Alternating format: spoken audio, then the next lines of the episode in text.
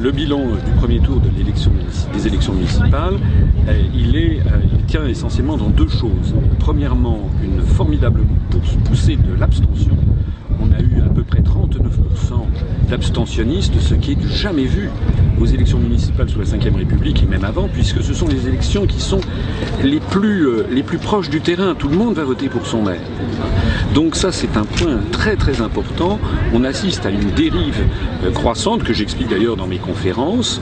Euh, je l'ai maintes fois expliqué dans plusieurs de mes conférences, donc les, les, les, auditeurs qui les ont visionnées ne sont pas surpris. On assiste à une montée d'abstention dans toutes les élections et en particulier des élections municipales. Donc ça, c'est le premier enseignement. Euh, le deuxième enseignement euh, essentiel, c'est que cette poussée d'abstention résulte pour une part non négligeable par le fait que beaucoup d'électeurs de gauche ont refusé d'accorder leur suffrage euh, aux listes du Parti socialiste. On le voit d'ailleurs à Toulouse, le maire sortant, M. Cohen, a à peine dépassé les 31% des voix, alors que au premier tour, ce qui est une contre-performance extraordinaire, puisque avait voté à 65% euh, pour, euh, pour François Hollande à l'élection présidentielle. Et on constate, si on de regarder un petit peu les bureaux de vote, qu'il semble bien que ce soit les électeurs, un, un, pourcentage important des électeurs socialistes qui se sont dit je ne vais pas aller voter pour ces gens qui nous ont, qui nous ont trahis. Ça n'est pas vrai qu'à Toulouse, c'est vrai en la région parisienne, c'est vrai dans les régions qui votaient traditionnellement à gauche dans le nord de la France, dans certaines régions de l'Est, un petit peu partout. Donc les enseignements, c'est ça. Et l'enseignement majeur que nous nous en tirons, c'est que cette abstention qui, grimpe prouve que les Français ne sont pas satisfaits par l'éventail de partis politiques que les médias leur présentent. C'est ça la réalité de la situation. Alors ça me permet de parler bien entendu du Front National, puisque les grands médias ont axé commentaires essentiellement sur une prétendue poussée du Front National. Sauf à avoir euh, moins, de, moins, de, moins de 25 ans, ou moins de 30 ans, ou sauf à n'avoir aucune mémoire, euh, il se trouve que moi j'ai 56 ans, mais j'ai quand même de la mémoire, euh, on nous fait le sketch de la poussée du Front National et de la bête immonde qui arrive euh, de façon tout à fait régulière depuis maintenant un tiers de siècle. Je rappelle qu'on a déjà vu le Front National faire de très bons scores dans certaines grandes, villes. À tout, par exemple, il y a une vingtaine d'années, c'était à, à, Toulon, ou à Vitrolles, ou à Orange, qu'il y avait eu une poussée du Front National et même des municipalités qui avaient été Jean-Marie Le Chevalier à Toulon, Bruno Maigret à, à, Vitrolles, qui avaient décroché des, villes. Bon, ça s'est d'ailleurs terminé en débandade généralisée, avec des détournements de fonds, des prévarications, euh, la gestion des villes par les, maires du Front National, c'est la, meilleure contre-publicité euh, que peut faire le Front National. Donc il faut attendre beaucoup de ce qui va arriver. Bon, euh, ce que je note, c'est que dans ces villes qui avaient voté Front National, les gens ne votent plus FN. Bon, alors maintenant, c'en sont d'autres. Alors là, on, veut faire peur aux populations en leur parlant de Hénin-Beaumont, euh, de Forbach ou de Fréjus, qui sont des villes tout à fait estimables. Mais enfin, c'est quand même pas le cœur du problème. Le cœur du problème, c'est que le Front National a été présent dans 596 villes, alors qu'il y a 36 000 communes en France. Le Front National n'a pas été capable de trouver des, gens qui soient d'accord pour s'afficher publiquement, euh, pour être sur des listes du Front National, dans un très très grand nombre de villes. Le FN n'était présent que dans un tiers des, villes, des villes importantes de plus de, de 10 000 habitants. Donc, euh, euh, ça explique que mécaniquement, comme le FN n'était pas présent dans un très grand nombre de villes, le nombre de Français qui ont voté pour le Front National à ces élections est, ridicule. C'est 4 et quelques pourcents des, inscrits. Euh, et au total, ça fait 1 million 200 000 voix, alors que Mme Le Pen, euh, au présidentiel de, de, de, 2012, avait fait 17,8% des votants et avait fait euh, de mémoire quelque chose comme 6 ou 7 millions de, voix. Euh, moi, ce que j'en tire comme conclusion, c'est la collusion extraordinaire des grands médias avec le Front National et j'allais dire plus généralement avec le FNUMS, c'est-à-dire le FNUMS, c'est le FN, l'UMP et le PS. Le FNUMS, il a mis la main sur 80% des, euh, des, passages télévisés selon les, dirais-je les contrôles effectués par le Conseil supérieur de l'audiovisuel entre le 10 février et le 13 mars. 80% pour le FNUMS. Les autres peuvent aller se brosser, tout le reste se partage 20%. Alors on a vu, d'après les statistiques du CSA, qu'entre le 10 février et le 13 mars, sur euh, les chaînes de télévision françaises examinées par le CSA, sur la quasi-totalité des chaînes de télévision, le Front National a obtenu 26% du temps de parole. 26% du temps de parole, alors que Mme Le Pen a fait 17,8% des suffrages à la présidentielle, alors que Front National n'était présent que dans un tiers des villes, donc beaucoup moins que le PS et, et l'UMP, et alors qu'en définitive, il a fait 4,5% des inscrits à ces élections. Je signale au passage que France 3 s'est distingué en accordant 30% du temps de parole au Front National, d'après les calculs du CSA. Et encore mieux, si j'ose dire, BFM TV a accordé 45% du temps de parole à tous les partis politiques au Front National. Alors qu'on ne vienne pas ensuite nous expliquer que le Front National soit un ennemi du système. Le Front National sert le système, c'est ce que j'ai toujours dit. Hein. Si le Front National inquiétait le système, jamais il ne passerait dans les médias. On en sait quelque chose. Nous, on a droit à zéro. D'ailleurs, nous allons saisir le Conseil supérieur de l'audiovisuel dans la perspective des élections européennes qui arrivent. Hein. Donc si on promue à ce point le FN, c'est que le FN sert. Il sert à quoi Mais il sert à ce qu'on a vu il sert exactement à ce que l'on a vu dimanche soir, c'est-à-dire que aussitôt tous les grands médias orchestrent la, grande complainte, n'est-ce pas, de la, terreur inspirée par le FN, et en particulier, on en profite au passage pour faire croire aux Français que être contre l'euro ou contre la construction européenne, ce serait pour le Front National et par transitivité être d'extrême droite. Voilà. Alors ça, on l'a maintenant bien démasqué et ce dont je me réjouis, c'est que de plus en plus de gens, au bout d'un tiers de siècle, il était temps, commencent à comprendre à quoi sert vraiment le Front euh, National. Alors pour la petite histoire, je signale aussi, pour conclure sur cette affaire, euh, que euh, le FN a tellement eu de difficultés à constituer des, listes qu'il a eu recours à des procédés absolument ahurissants en Seine-Maritime, il y a une trentaine de personnes qu'il avait mis sur ces listes euh, sans leur demander leur avis. Donc les gens ont protesté, il y a eu plus ou moins des plaintes déposées au commissariat de police. On me dit qu'en région parisienne, il y a eu un candidat du FN qui avait mis sur sa liste quelqu'un qui se, avec le Ou se prévalant de, l'UPR, ce qui est évidemment totalement faux, donc c'est une escroquerie. Euh, on a vu que le Front National a mis des gens euh, qui étaient en fin de vie sur certaines de ces listes. On a des candidats qui sont décédés euh, entre le moment du dépôt de liste et, le, scrutin. Et puis alors, le, plus beau, ça a été qu'il y a eu 80 candidats qui n'étaient pas français, qui étaient des citoyens européens de nationalité belge, roumaine ou bulgare. Nous, nous avons souligné que cette, décision qui a été prise par le Front National revient à, à avaliser, à accepter le principe euh, de la citoyenneté européenne, qui est l'un des principes fondateurs, enfin fondamentaux euh, des européistes et de la construction européenne. Nous, nous disons que euh, la citoyenneté doit être exclusivement réservée à des citoyens français. Et d'ailleurs, accepter la citoyenneté européenne, c'est pratiquer l'apartheid. Parce que ça veut dire que parmi les, personnes présentes en France, les étrangers, il y en a qui pourraient être là depuis 15 jours, mais du moment où ils sont lituaniens ou slovaques, ils ont le droit de vote, ils peuvent être candidats alors qu'en revanche, les étrangers qui sont en France depuis des décennies, mais qui sont par exemple tunisiens, marocains, sénégalais, eux, ils n'ont pas le, droit de vote. Donc, euh, contrairement à ce que les gens, certains européistes disent, euh, ce principe de citoyenneté européenne est un principe euh, de nature qui s'apparente à une espèce d'apartheid qui ne dit pas, qui ne dit pas son nom.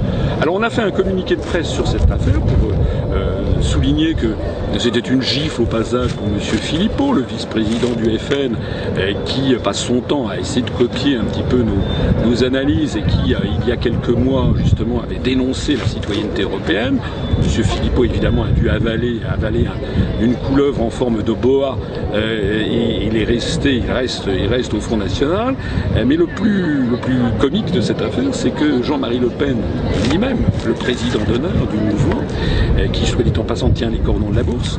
Jean-Marie Le Pen, à la, télé, à la radio, a, lui-même dénoncé cette décision de son propre parti, du Front National, en disant que c'était une décision que le Front National ne devait pas être européiste.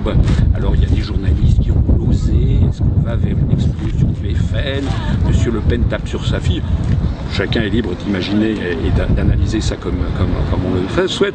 En tout cas, ce que je vois, c'est que le Front National est tiré à U et à dia par des personnes qui pensent des choses radicalement différentes sur des sujets. Ce que je vois aussi, c'est que ni M. Le Pen, ni M.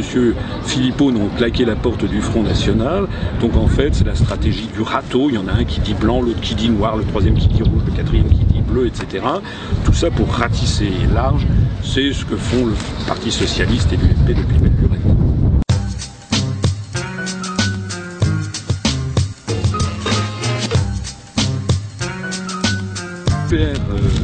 Porte, se porte bien. Euh, je suis désolé pour nos adversaires, mais c'est vrai. Voilà, l'UPR se porte même très bien. Euh, nous allons franchir, enfin au jour ce matin même, nous étions à 4429 adhérents. depuis, bon, il, y a des, moments où ça accélère, d'autres où ça, ralentit. on a eu au début de, de l'année des très très forts taux d'adhésion. on avait 12, 14, 15 adhérents par jour. Euh, au début mars, au moment des municipales, sans doute parce que nous n'avions pas de liste aux municipales euh, et que nous ne soutenions personne. J'ai parlé du Front National, je voudrais quand même dire un mot sur par exemple DLR, euh, qui a fait des alliances avec l'UDI, le MoDem, l'UMP, bon, c'est-à-dire des partis européistes. Après, les gens de DLR nous disent Oh, mais vous confondez les élections nationales et les élections locales. De qui se moque-t-on?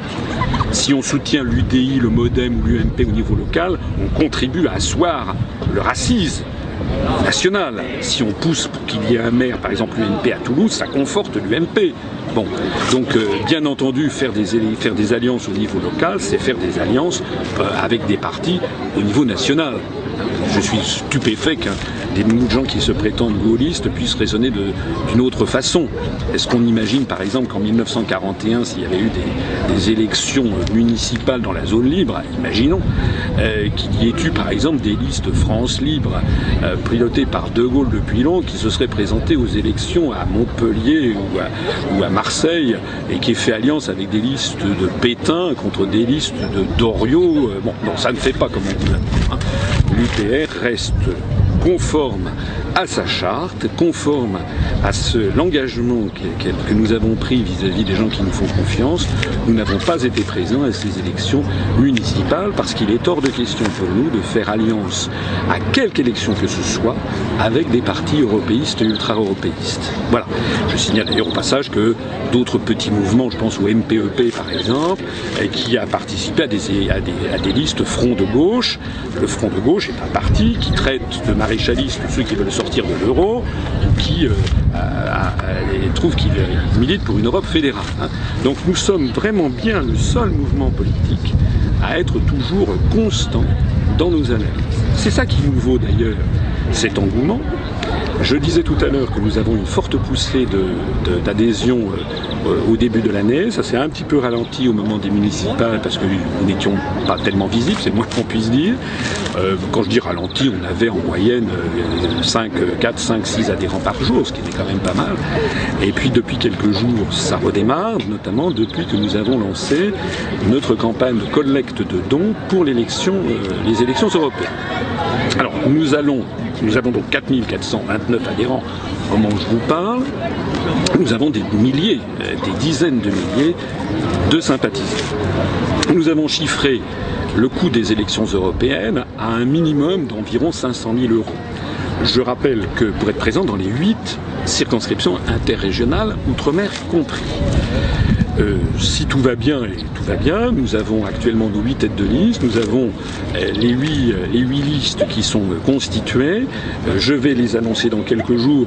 Je pense qu'il vaut mieux attendre euh, la fin du deuxième tour des élections municipales, sinon déjà que la presse ne nous reprend pas, mais si en plus de ça on lance ces informations à contre-temps, euh, ça, risque de passer complètement à, complètement à la trappe. Donc attendons le deuxième tour des élections municipales et nous allons annoncer euh, nos listes. Nous serons présents, si tout va bien, dans, les huit, dans les huit circonscriptions interrégionales. Nous avons calculé que pour mener à bien une campagne, il faut un minimum de 500 000 euros. C'est un vrai minimum. Je signale Beaucoup de Français ne le savent pas que lorsqu'on est présent à des élections, il faut payer les bulletins de vote, les professions de foi, en plus des tracts, des affiches. Et les bulletins de vote et les professions de foi ne sont pas payés par l'État. On ne peut être remboursé d'une partie des dépenses de campagne ultérieurement après les résultats et à la condition d'avoir dépassé un certain nombre de votants. C'est 3% pour les élections européennes. C'est 5% pour les élections euh, législatives, par exemple. Voilà. Alors, euh, l'État, enfin la loi prévoit un plafond maximum de dépenses autorisées par circonscription qui est de 1 200 000 euros à, à peu près, ce qui pour euh, l'ensemble des, des 8 circonscriptions, ça fait un peu plus de 10 millions d'euros. L'État a prévu qu'un parti politique qui veut faire campagne dans les huit circonscriptions euh, interrégionales pour les élections européennes peut dépenser jusqu'à un peu plus de 10 millions d'euros. Vous voyez que nous sommes euh, quand même très modestes en chiffrant le coût de notre campagne à 500 000 euros. Néanmoins, ces 500 000 euros, nous ne les avons pas. 4 euh, 400 adhérents avec une moyenne d'adhésion de, 30 euros, ben, vous faites rapidement le calcul, ça fait 130 000 euros. Or, nous avons beaucoup d'autres dépenses tout au long de l'année. Il faut payer, euh, les services Internet, il faut payer, nous, nous avons des prestataires de services, notamment pour diffuser nos communiqués de presse, il faut payer les tracts, les affiches qu'on fait en temps normal, il faut financer aussi euh, l'allocation des salles, donc il y a toute une série de dépenses euh, qui sont euh, incompressibles. C'est la raison pour laquelle nous avons lancé un, appel à, adhérer ou à cotiser. Et nous sommes favorisés au passage par le fait que l'UPR a été reconnu comme a obtenu l'agrément de la Commission nationale des comptes de campagne et des financements des partis politiques, la CNCCFP. Donc depuis maintenant le mois de février, lorsque quelqu'un adhère à l'UPR ou bien fait un don, eh bien il bénéficie de la réduction fiscale de deux tiers de la dépense sur son impôt sur le revenu. En d'autres termes, si on paye, il y a beaucoup de Français qui ne payent pas l'impôt sur le revenu, pour eux ça ne change rien. Mais pour les, il y a quand même plus de 50, environ 50% des Français qui payent l'impôt sur le revenu. Eh bien si vous donnez, mettons, 150 euros à, l'UPR euh, dans les jours qui viennent pour nous aider à financer cette campagne, vous pourrez déduire les deux tiers, c'est-à-dire 100 euros, de votre impôt sur le revenu de l'année prochaine. Et donc, au bout du compte, ça vous aura coûté 50 euros, mais ça nous aura rapporté à l'UPR 150 euros et les 100 euros restants ont été financés en fait euh, par, euh, par les, les, finances publiques. donc, c'est un, un point intéressant. Nous avons lancé cette, euh, cette collecte de dons voici maintenant 4 euh, euh, jours et nous allons franchir aujourd'hui déjà les, les 50 000 euros collectés, ce qui, est, ce qui est bien, je trouve que c'est quand même bien, c'est très bien. Nous voyons d'ailleurs que des gens qui ne sont pas du tout adhérents à l'UPR, qu'on ne connaissait pas, nous font des dons parfois très généreux, ce qui prouve à quel point nous avons beaucoup de sympathisants, que les 4429 adhérents que nous avons en ce moment ne sont que la partie émergée de l'iceberg. Nous avons des dizaines de milliers de sympathisants. C'est vraiment à eux que je m'adresse. Si vous voulez vraiment avoir la présence de l'UPR aux élections européennes, il faut nous aider. Alors pourquoi les élections européennes? En deux mots, je me suis déjà exprimé, on aura l'occasion d'y revenir, euh, parce que ce sont les seules élections où il est question de l'Europe, parce qu'il est fondamental, notamment vis-à-vis du CSA, en perspective des élections présidentielles de 2017, euh, d'avoir été présent à des élections nationales entre-temps. Or, comme nous n'avons pas pu être à la présidentielle de 2012 ni aux législatives, comme nous ne nous sommes pas présentés aux municipales parce que nous sommes encore trop petits pour, pour, pour pouvoir candidater, et puis parce qu'en plus, les élections municipales, je le disais tout à l'heure, c'est quand même pas une problématique qui correspond à notre au niveau de la destinée de la France. On a, euh, de vous à moi d'ailleurs, euh, et je crois que je témoigne, je suis le témoin ici de ce que pensent beaucoup de nos adhérents militants et beaucoup de Français, vous avez des maires de droite qui sont des maires très bien, et puis vous avez des maires de droite qui sont, des crapules ou des gens complètement incompétents. Et puis vous avez des maires de gauche qui sont des maires très bien, et des maires de gauche qui sont des crapules ou des incompétents. Donc en réalité, ce sont des élections, les élections municipales, qui devraient être des élections de proximité et où les gens doivent voter en fonction de la compétence pour la, mairie.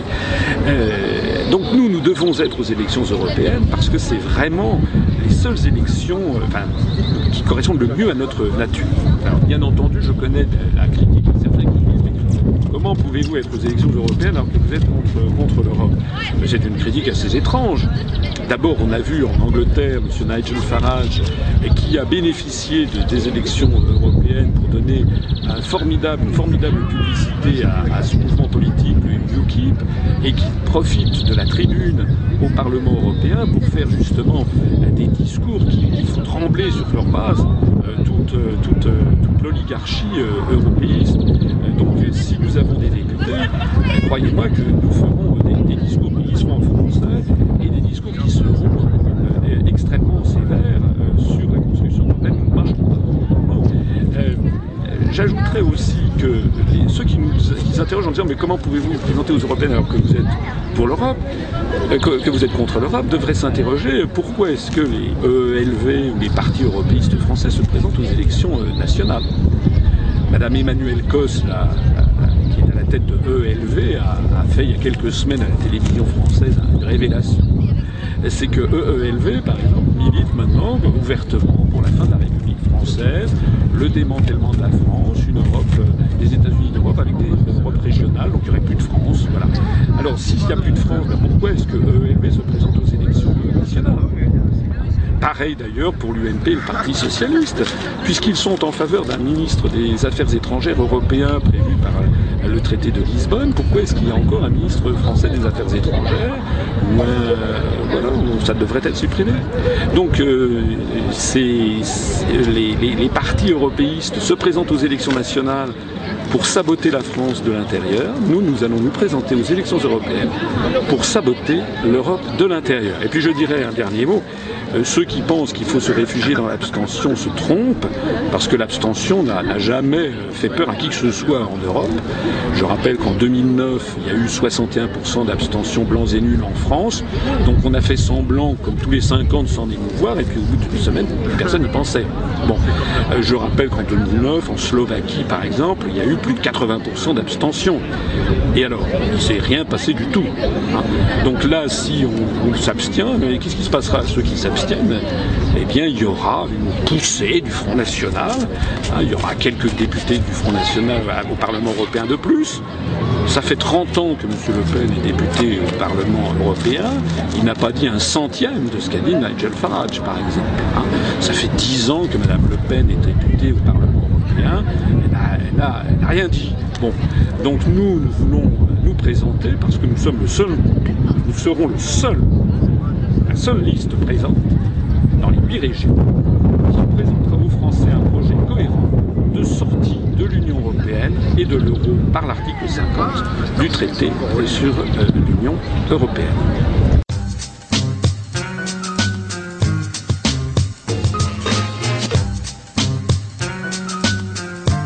Alors effectivement, il y a eu hier des, des, événements qui se sont déroulés. En fait, c'était le représentant pour la région occidentale de, de, de ce mouvement d'extrême droite qui s'appelle Pravi Sektar, qui est euh, l'un des mouvements néo-nazis euh, ukrainiens. Ce type a été assassiné par les forces, de police euh, du régime de, Kiev. Et, donc ça a fait ça, ça, effectivement, ça a semé, euh, ça a créé des, manifestations. Euh, c'est un, un, événement conjoncturel, mais qui témoigne d'un véritable problème structurel, c'est que l'Ukraine est en train de partir dans le décor. L'Ukraine, qui était un pays qui se tenait jusqu'à le coup d'État organisé par les États-Unis d'Amérique et les forces euro-atlantistes, l'Ukraine est en train de, de, suivre un très très mauvais chemin. Elle est en train de partir dans la même direction que, que la Libye, que la Syrie ou que l'Irak, voilà, c'est-à-dire une désintégration de, l'État et la montée en force puissante d'une véritable guerre civile qui va se développer. D'après les informations dont je dispose d'ailleurs, Arseny Yatsenyuk, qui est l'homme des Américains dont j'ai parlé dans, dans une précédente euh, un précédent entretien avec, euh, l'agence Infolibre, euh, qui a été sélectionné par Victoria Nuland. Euh, on, a, entendu, vous rappelez, la conversation qui a été captée par les services secrets russes entre Madame Nuland et l'ambassadeur des États-Unis à Kiev, M. Payat. Donc ce sont les États-Unis qui ont placé au pouvoir M. Arseny Yatsenyuk, qui avait participé à une réunion trilatérale quelques semaines auparavant, donc qui est un homme, l'homme des Américains. Eh bien, ce, ce, ce, cet homme est en fait assez isolé d'après les informations dont je dispose. Et en réalité, les États-Unis et malheureusement les États d'Europe qui, suivent sont en fait en train d'installer un foyer de purulence en Ukraine et sont en train de faire le lit des, des forces néo-nazies. Svoboda est un mouvement très fort. Et Pravi Sector dont je parlais est un mouvement non négligeable. Donc euh, l'idée selon laquelle, euh, l'idée que caressent les, les forces euro-atlantistes, comme quoi l'Ukraine va très gentiment euh, entrer dans le giron de l'Union européenne et de l'OTAN, est, rien moins que, que, certaine. Ce qui est à craindre, c'est que ce pays parte dans une guerre civile. Le Fonds monétaire international, actionné depuis Washington, a annoncé avec l'Union européenne, les États-Unis, tout, le monde s'y met, le Japon a été au coup de sifflet prié de se joindre au mouvement, a annoncé que la communauté internationale, entre guillemets, c'est-à-dire c'est les États-Unis qui appellent communauté internationale, eux et, leurs vassaux, euh, donc euh, ont annoncé qu'ils pourraient donner quelque chose comme 12 à 18 milliards de dollars à l'Ukraine. Au passage, d'ailleurs, j'observe que le gouvernement français n'explique jamais aux Français ce que cette affaire va leur coûter. Ça risque de nous coûter des centaines de millions d'euros. Alors au même moment, on supprime en France des écoles, des postes d'infirmiers, des, des, postes de policiers, de, gendarmes, etc., euh, dans les préfectures, etc., dans les services centraux de l'État, partout on taille dans les dépenses publiques, d'ailleurs on quitte à désorganiser les, services publics, euh, au même moment, et sans que les Français ne soient informés, ni qu'on leur demande leur avis, on s'apprête à donner des centaines de millions d'euros aux dirigeants de Kiev. Pour la petite histoire, on a appris il y a quelques jours que l'ambassadeur de France à Kiev a, fait une déclaration qui, était, a fait euh, légèrement scandale, enfin elle a été étouffée bien sûr, en disant qu'il fallait quand même faire attention que l'argent qui serait donné ne termine pas comme tout l'argent qu'on a déjà donné depuis des années, au régime de Yanukovych y compris, et au régime d'avant, c'est-à-dire dans les poches de, des oligarques et des mafieux. Tout est bien parti pour que ces centaines de millions d'euros, l'Ukrainien de base n'en voit jamais la couleur. Alors, en échange de cet argent, le Fonds monétaire international demande euh, que le pays de l'Ukraine soit mis en coupe réglée. Euh, si j'ai bien vu certaines informations qui circulent, euh, l'exigence serait qu'un certain nombre d'infrastructures soient données à l'entreprise américaine Chevron, d'autres à des entreprises allemandes, et ce qui est un pillage qui s'organise. Et en plus de ça, alors ça c'est sûr, on a appris, c'est une décision qui, qui veut être prise par le gouvernement de Kiev, que le gouvernement, à la demande du FMI, a décidé d'augmenter de 50% le tarif du gaz acquitté par les, par les Ukrainiens. Pas besoin de vous dire que si les Ukrainiens se rendent compte que le coup d'État qui a eu lieu, qui est organisé par, par les États-Unis, a pour effet d'une part de voir toutes leurs infrastructures vendues à l'encan à des entreprises américaines ou européennes d'une part, et que d'autre part, ils voient les factures du gaz augmenter de 50%, je ne suis pas certain que le nouveau régime va être très populaire. Donc pour répondre à votre question fondamentale, l'Ukraine, c'est un, c'est un, c'est un vrai danger. Il y a aussi Madame Yulia Timochenko, celle qui l'égérie de la révolution orange, comme on dit, qui est une femme extrêmement corrompue, qui a été poursuivie pour des fraudes diverses et variées. Paraît-il qu'elle elle possède 85 comptes bancaires offshore, enfin toute une histoire, donc qui se présente aux élections, euh, aux élections présidentielles. Euh, je pense que ce, que ce pays euh, part dans le décor, puisque Mme Timochenko tient des propos insensés insensés, même il y a des ministres actuels du gouvernement de Kiev qui disent qu'il faut aller vitrifier nucléairement la Crimée. C'est ça que les Occidentaux sont en train de mettre au pouvoir en Ukraine, des fous furieux, hein, qui sont soit des corrompus, parce que les précédents aussi l'étaient, mais ceux-là sont des fous furieux, et des néo-nazis. Je voudrais terminer cette affaire sur l'Ukraine en attirant votre attention sur le vote qui a eu lieu hier à l'Assemblée générale des Nations unies. Euh, les États-Unis ont voulu faire condamner euh, par l'ONU euh, l'appropriation de la Crimée, le rattachement de la Crimée à la Russie. Les diplomates américains et européens avaient concocté une résolution qui était très très modérée. Plus c'était modéré, plus c'était censé recevoir des recevoir des, des, des votes.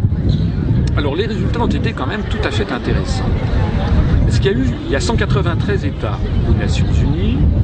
Euh, sur les 193 États, ceux qui ont voté cette résolution qui condamnait en termes, euh, très, très diplomatiques euh, le rattachement de la Crimée à l'Ukraine, sur ces 193 États, il y a eu 100 États qui ont voté en faveur de la résolution. Il y en a eu 11 qui ont voté contre. Donc il y a eu la Russie, bien entendu, qui a voté contre, et puis un certain nombre d'États qui sont proches de la Russie, euh, comme par exemple la Bolivie, le Venezuela, euh, Cuba, euh, la Corée du Nord, le Bélarus, voilà, donc qui, ont, qui, ont voté, qui ont voté non.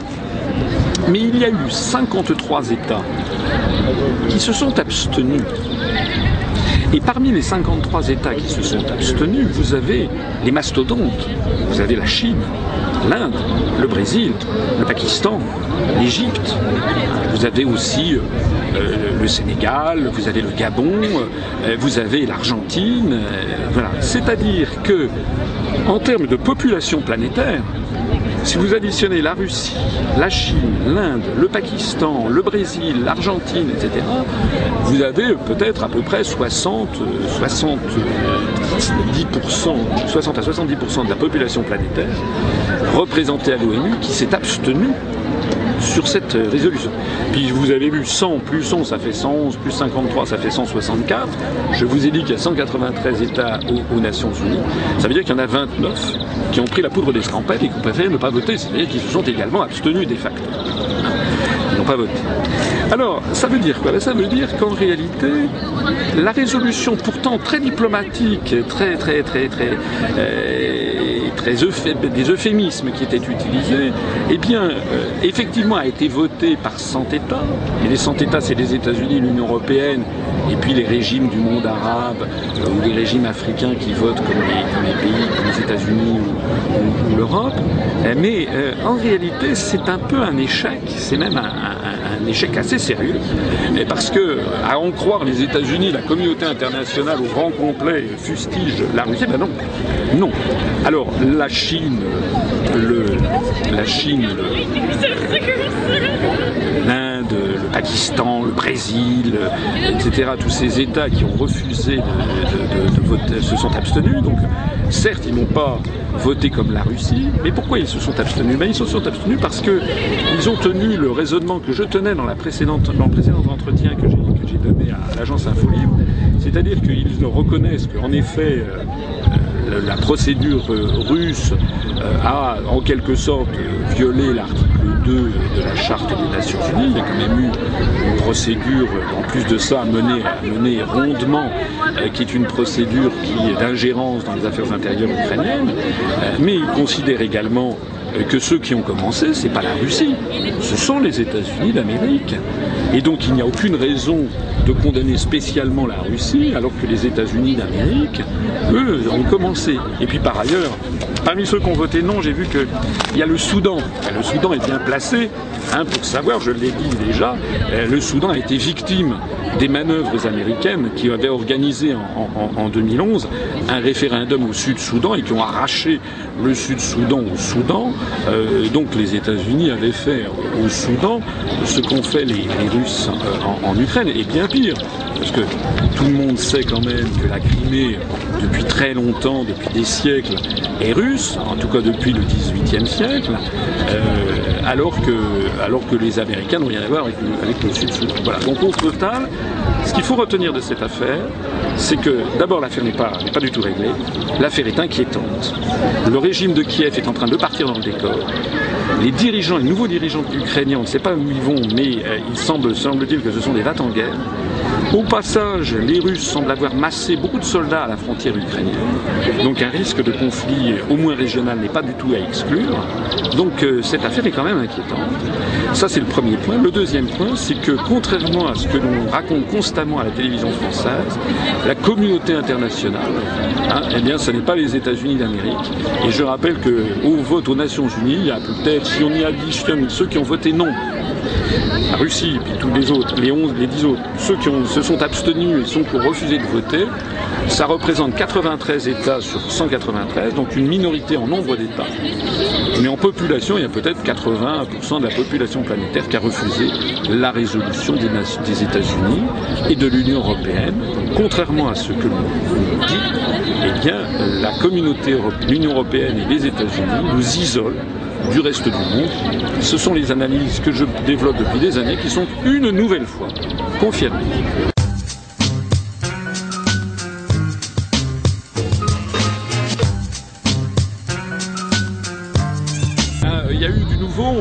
Fait, euh, un communiqué de presse sur ces, sur ces questions.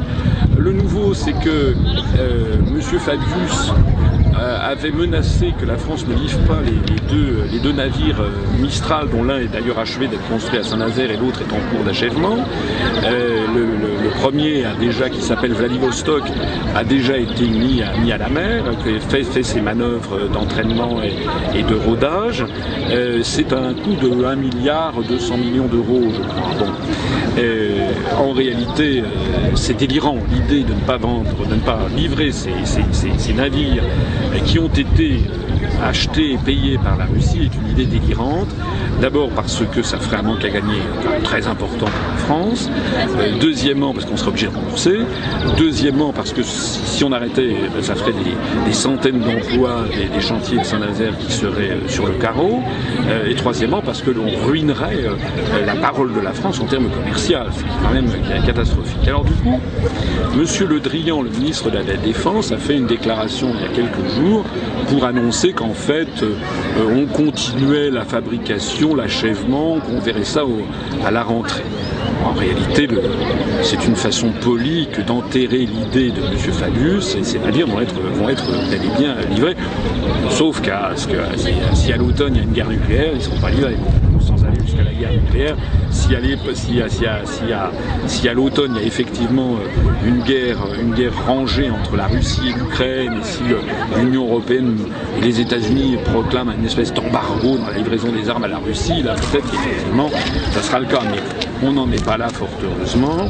Et euh, aujourd'hui, ce qui prévaut, c'est que la France va quand même livrer. Euh, au passage d'ailleurs, les sanctions euh, qui avaient été annoncées à grand son de trompe par les États-Unis et par l'Union eh bien, semblent faire long feu parce que vous avez vu la montagne a accouché d'un souriceau, puisqu'il s'est agi simplement de, de ne pas d'accorder de visa de, voyage aux États-Unis pour une douzaine, une douzaine, non pas de Pékin, mais de Kremlin, une douzaine de membres du Kremlin, une quinzaine de membres. Ben voilà, le gel des avoirs, les, les, la Russie joue sur du velours parce que comme les avoirs occidentaux en Russie sont supérieurs aux avoirs russes aux États-Unis et en Europe, bah, si les États-Unis et l'Europe gèlent les avoirs russes, la Russie a annoncé qu'elle gèlerait en, rétorsion les avoirs occidentaux, on aura tout à perdre. Bon.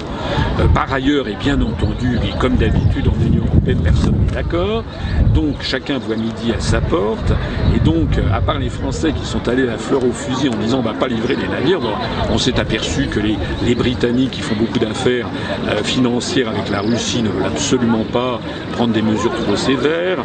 Les Allemands qui, comme d'habitude, jouent un peu le double jeu, essayent quand même d'être bien avec la Russie, quand même leur grand voisin à l'Est, euh, et, avec l'Ukraine, donc essayent de jouer, manier la, chèvre et le, chou.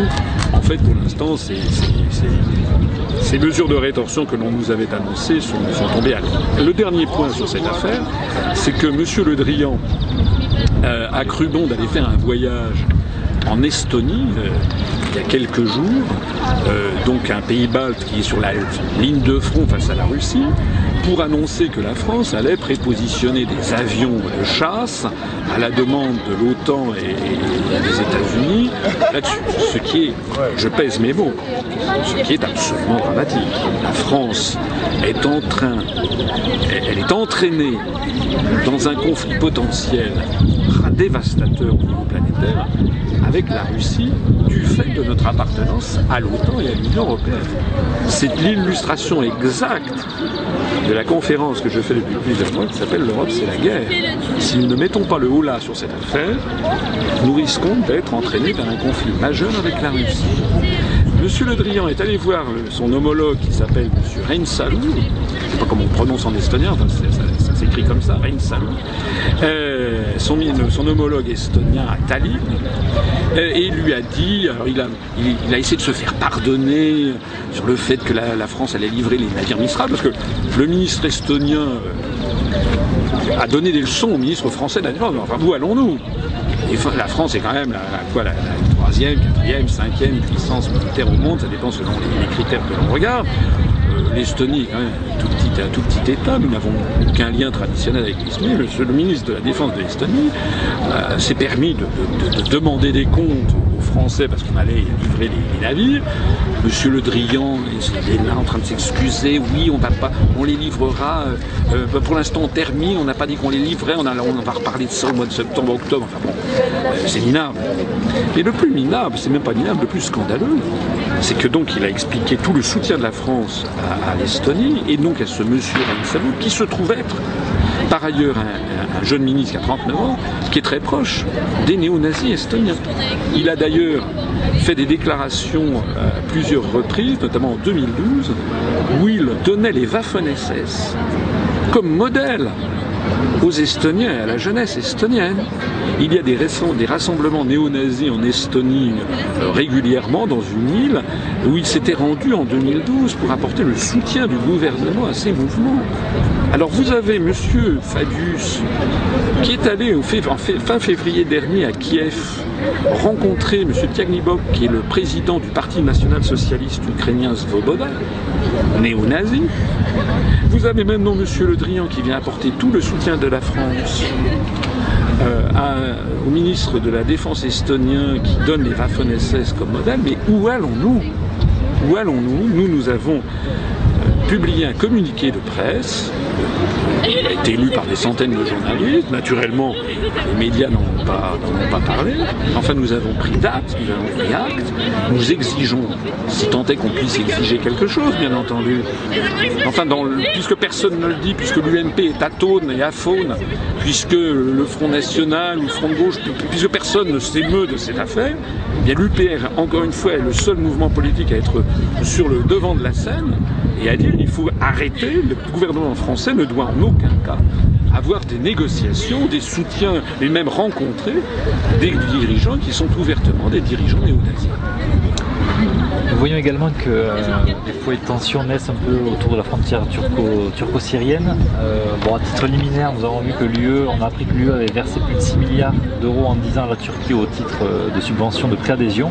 Nous savons que la, Turquie est également un point de passage pour tous les, djihadistes qui se rendent en Syrie.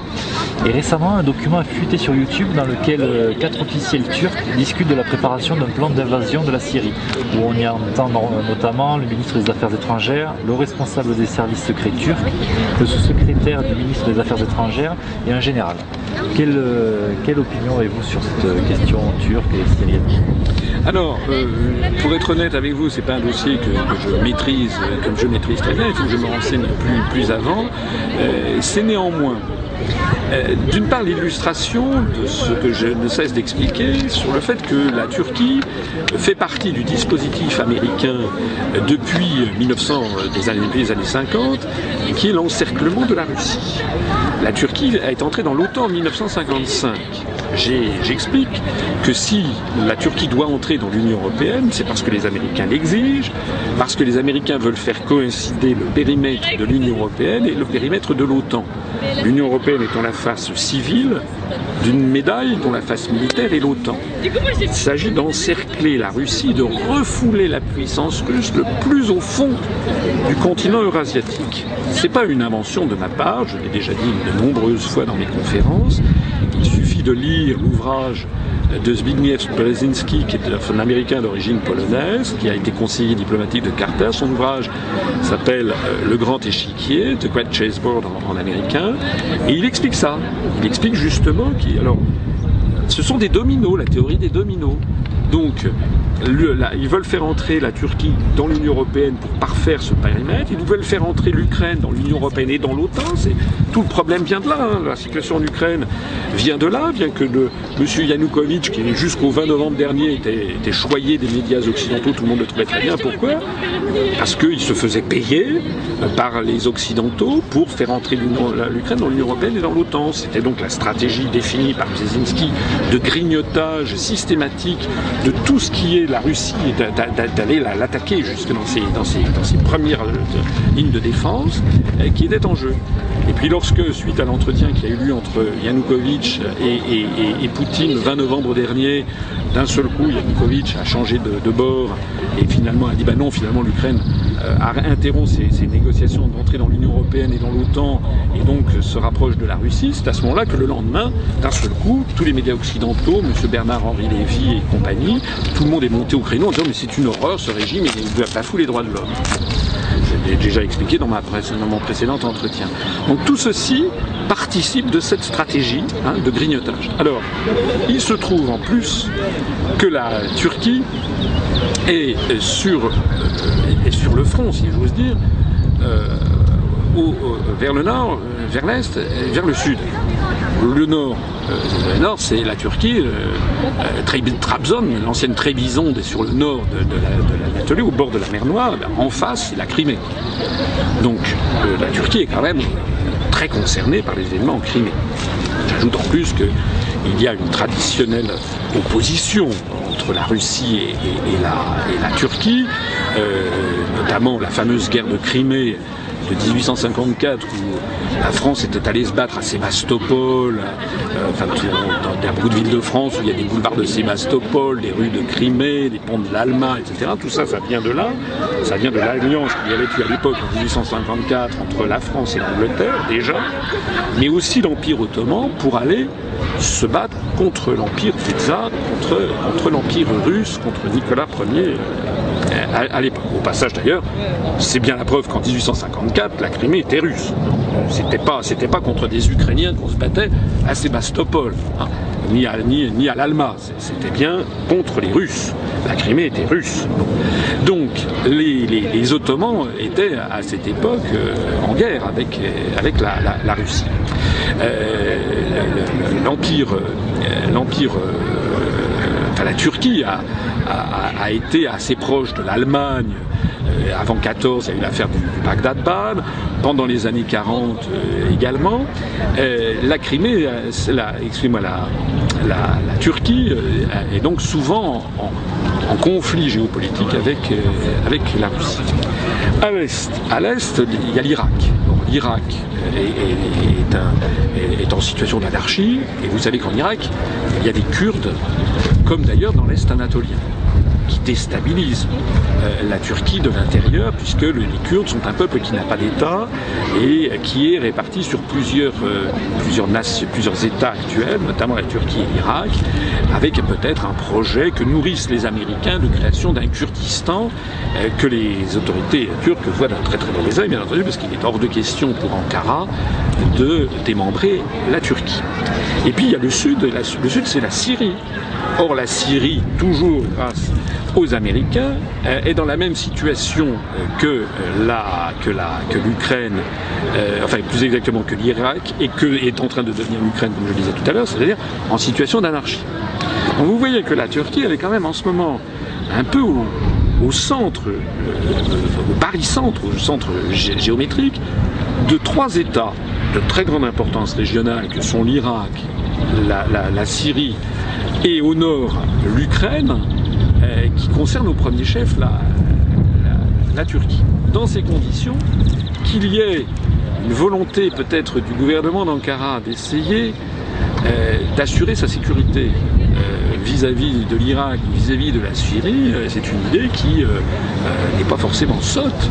C'est pas forcément saut, d'autant plus qu'il commence à y avoir une remontée en, Turquie, d'une certaine fierté, j'allais dire, pan, pan, turc c'est-à-dire que l'ensemble du monde turcophone, qui ne se limite pas à la Turquie, euh, la, Turquie a, retrouvé ce que les géopoliticiens appellent son hinterland, avec les pays turcophones d'Asie centrale, comme le Turkménistan euh, notamment. Et donc on peut, on peut imaginer que, certains, que certaines élites turques euh, se disent bon, on va en profiter pour essayer de redessiner également les, frontières. Tout ceci, c'est la conclusion de tout ça, c'est quoi? Bah, C'est que, en fait, les Américains ont ouvert la boîte de Pandore. Les Américains, en intervenant en Irak, prétendument parce que Saddam Hussein avait des armes de destruction massive, ce qui est faux, en pulvérisant l'Irak, puis ensuite le Soudan, puis la Libye par l'intermédiaire de l'Angleterre et de la France qu'on a fait monter au créneau. Les Américains se sont dit allez-y, allez-y, euh, que ce ne soit pas toujours nous qui apparaissions en première ligne, puis la Syrie, puis maintenant l'Ukraine. C'est une espèce d'enchaînement catastrophique qui revient en fait à, déstabiliser tous ces régimes, qui étaient des régimes solides, qui n'étaient pas des démocraties, hein, bien entendu comme qui c'est quand même un pays démocratique. Enfin, là, ces pays n'étaient pas des démocraties. Mais le résultat de tout ça, eh c'est qu'on a une pulvérisation de ces États et une anarchie galopante.